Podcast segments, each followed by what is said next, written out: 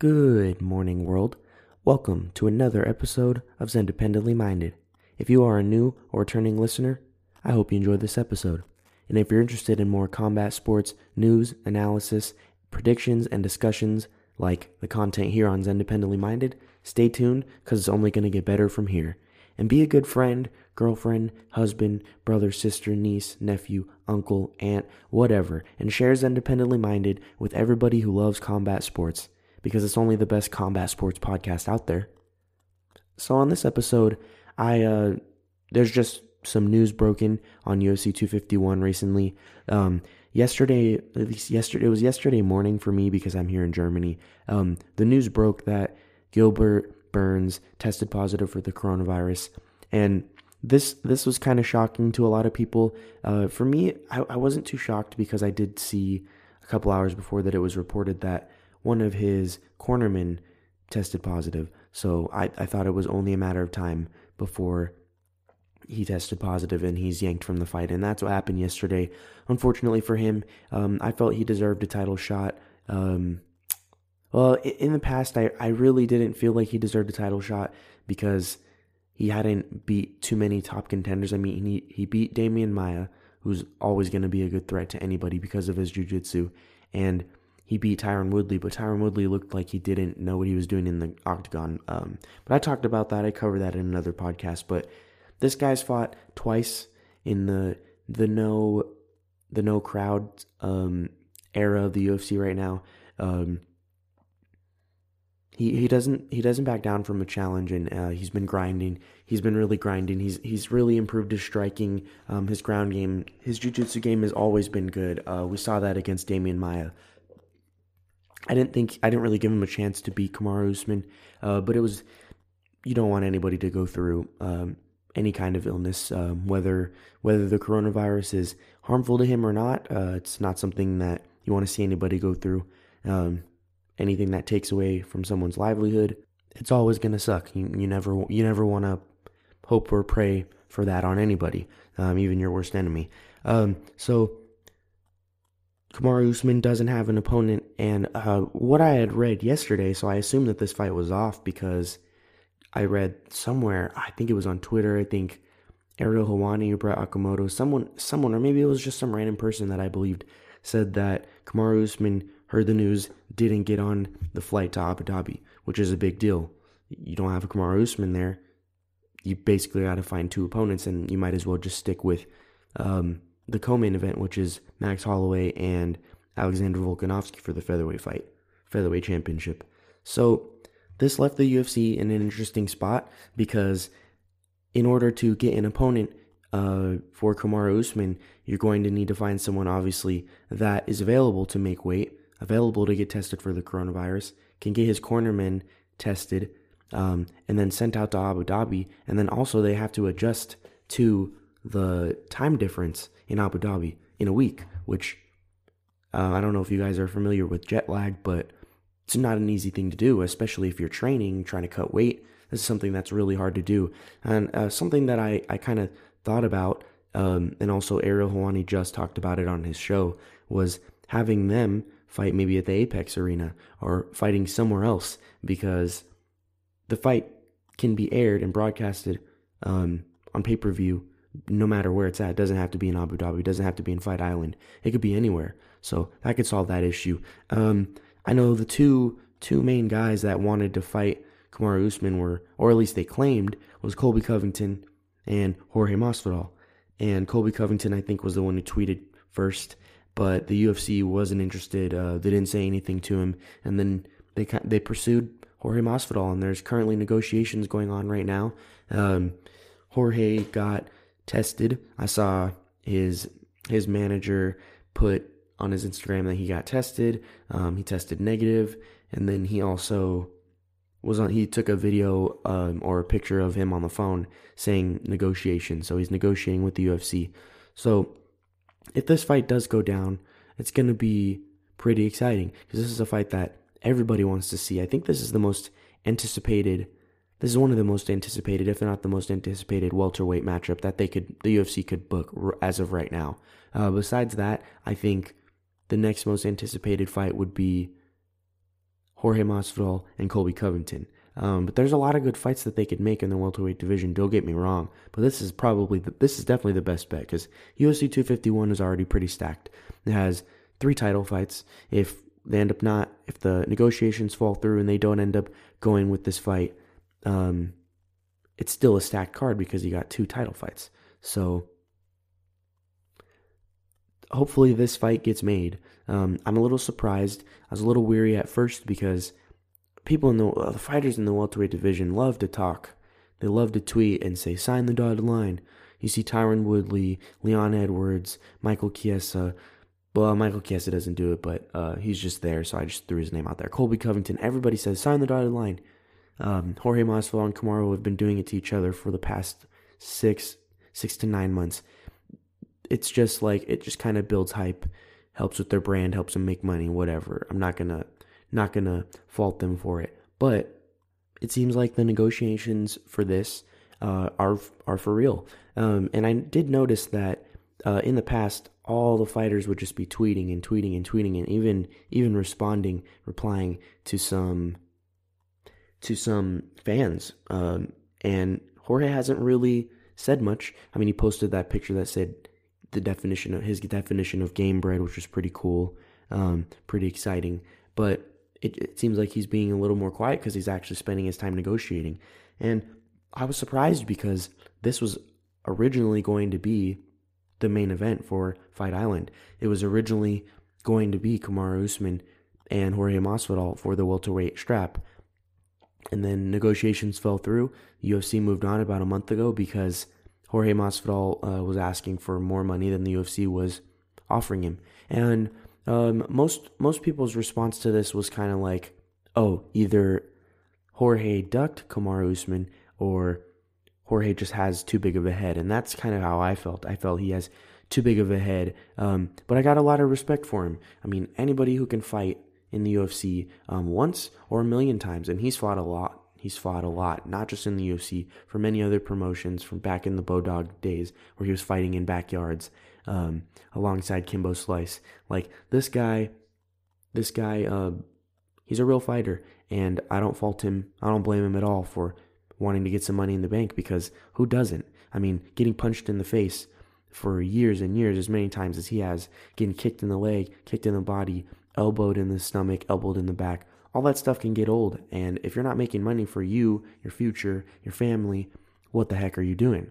Um, so negotiations had fallen through before, so I, and that was on like a full camp. Jorge turned it down. So the fact that um, he's negotiating for like one week out for a one week short notice fight for the belt against someone as fearsome and as good um, and kind of un unmatched pretty much as Kamaru Usman. Uh, this is this is an exciting move and it's pretty gangster for for Street Jesus. Uh, I definitely can give him that. And I've said before, many times before, that I am not even close to the biggest Jorge Masvidal fan. Uh, up until the BM, about like a week or two before the BMF fight, I was like, you know, I was I wasn't interested in the fight. I wasn't going to watch it. And then all that USADA stuff went down. Jorge Masvidal gained my respect because he wasn't kicking Nate Diaz while he was down, jumping the gun, jumping the bandwagon, and assuming he was on steroids or whatever or uh, growth hormones or uh, any type of performance enhancing drugs. Uh, and I gained a lot of respect for him. And then his performance in that fight against someone who is known as one of the toughest, uh, one that has one of the best chins in the UFC, Nate Diaz, I gained more respect for him. Um, I'm not going to say I'm a fan. Um, no, I'll say I'm a fan. I'm a fan of him. He's he's an entertaining guy. He's got good boxing. Um, but as far as if this matchup is made, I whether it's on a full camp or not, uh, I, just, I don't see Jorge Masvidal beating Kamaru Usman. I think if they fight 10 times, he might be able to beat him once, catch him with a, maybe he'll beat him twice. Two out of, two out of uh, 10. So 20% I would give him if they fought 10 times. I just, I don't see, Kamaru Usman's never really been hurt. He got stunned a couple times by some of Colby's shots. Um, he's never been nut dropped up until the Colby fight. He never lost a round, um, and and he showed in his fight with Colby Covington, his last title defense, that he can stand and bang. Um, and that's not even his best. It's not even the best thing he can do. And he carries his power through the rounds too. Um, and Jorge Masvidal in the past is notorious for not being able to stop takedowns. Um, well, he's good at stopping takedowns. He's just not good at getting up from a takedown. Um, we saw him against just get completely demolished by Colby Covington um, in some like some grappling practice, uh, American Top Team videos back when Colby was still with ATT. Uh, we saw Demian Maia um, wrestle the crap out of him. It's just it's not it's not a good matchup on paper for Jorge. It's kind of like Khabib and Conor, um, except Conor's more of a more of a kickboxer rather than a regular boxer. But Jorge Jorge has good boxing. He's got good power. Um, he's got good pressure. He likes to kick the body. Uh, we saw him hurt Nate Diaz and actually drop him with a body kick. Uh, UFC 244 for the BMF fight, uh, BMF BMF title. So I I don't give him a lot. I don't give him a really any chance at all coming off of one week. The the only thing, the, the main thing that would play to his advantage though, obviously, is that I mean, it's going to hurt him that he only has a week to prepare, but also I'm sure Jorge has been training for this fight. Um, he he doesn't look chunky. he doesn't look like he's been eating pizza, drinking Modelo. Uh, what would play to his advantage is that Kamaru has been training for Gilbert Burns, who is a jiu-jitsu practitioner and also um, he fights kind of a little bit like Jorge. Um, Jorge doesn't press forward as much as Gilbert Burns does, though, so that would play towards Jorge's advantage. But that's really it. Uh, like I said, I mean, like I've said in the past, Kamaru Usman is a huge person. He is a specimen. Um, I'm not, I'm not even sure how a guy his size, um, he looks, he, he looks like he's carved from marble, like stone, like a Greek statue. I don't know how a guy his size doesn't get tired. Um, he just has some crazy genes, training techniques. Uh, if you ask Colby Covington, he takes EPO. Uh, that's not confirmed, and I'm not gonna say anything. Uh, keep keep my mouth shut on that. But Kamaru Usman is a big guy. He's got a lot of power. He's really strong. We see him overpower people all the time. Every single opponent he's fought has just been completely overpowered, um, and they usually break um, and they're just kind of there, just just a punching bag for him. Um, someone as tough as uh, RDA, he completely ragdolled him. He completely ragdolled Demian Maia, who's not a push around. Completely ragdolled Tyron Woodley. Tyron Woodley is, he, for the longest, he was untouched in the welterweight division, and he's a wrestler. And we've never seen someone do what Kamaru Usman did to him ever, not even close.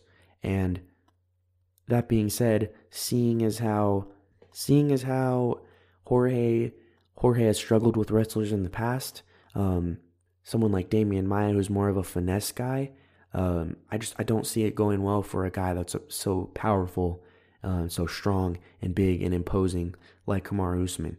Um, I, am not saying he doesn't have a chance, but I just I I wouldn't bet my money.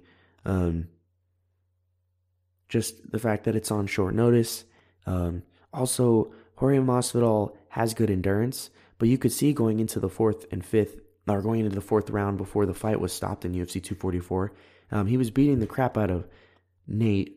Um, so that was probably why he was looking tired, but he was looking tired. And going up against a guy like Kamaru, who's going to keep coming and he's going to tire you out probably more than Nate Diaz, and you're going to have to throw every single thing into him like you did to Nate Diaz. Um, plus some because Kamaru, like I said, has never he's never really been wobbled or dropped. Um, he it's not going to fly. Be, getting tired like that is not going to fly. And like I said, coming short notice, who knows how his endurance is? Who knows how, how he's been training? Who knows the training situation at American Top Team? I'm excited about this fight if it is made. If uh, nothing is official yet, I did actually get trolled by a um, the whole reason why I even got my mic and my laptop ready to do this podcast was because I saw a fake Brett Okamoto Twitter account that was very convincing that said that the fight was agreed to. And I got really excited, was messaging a bunch of my buddies. And then I noticed a bunch of people were commenting that they got fooled. So the fight has not been officially made. According to Ariel Helwani, just saw a tweet. Um, he he said that the talks are going in a positive direction, but there are some hurdles to go through, of course, like I just said earlier. So if this fight happens, I think it'll be an exciting fight. Um, I think no matter what, Jorge will be in a good spot, whether he wins, loses, or even there's a draw, whatever the unlikely situ- scenario with that. Uh, Jorge will get a lot of stock. He'll get more fans because he took this fight on short notice against the guy that most people don't want to fight um, for a title fight. He's already got the BMF belt, so he's popular, and he's also making more money. And if he wants to, when he loses, uh, he can use the excuse that it was on short notice, maybe get a rematch, uh, depending on how bad the beating is. Um, and you never know. Jorge can always pull something crazy. Um, he could like, he could rock, he could rock Kamaru Usman with a hook, or he could catch him with a flying knee. I mean, anything's possible. But just being realistic and going off of the film study I've done on both fighters, I've seen every single one of their UFC fights and some of some of um, some of Jorge's fights before the UFC. I just I don't give him a I'm not going to give him the benefit of the doubt. I think Kamaru is going to I think Kamaru is going to ragdoll him and I think I honestly think he might finish him. Um, I think I think he'll be able to finish him maybe with ground and pound. Um, or it will go to decision and it will just be a 50-44 or something insane. Um, I take that back. You know, I think it could be a 50 I think it could be 49 46 or 50 45. I don't see Jorge. I see Jorge throwing some fireworks and giving his best resistance um, early on.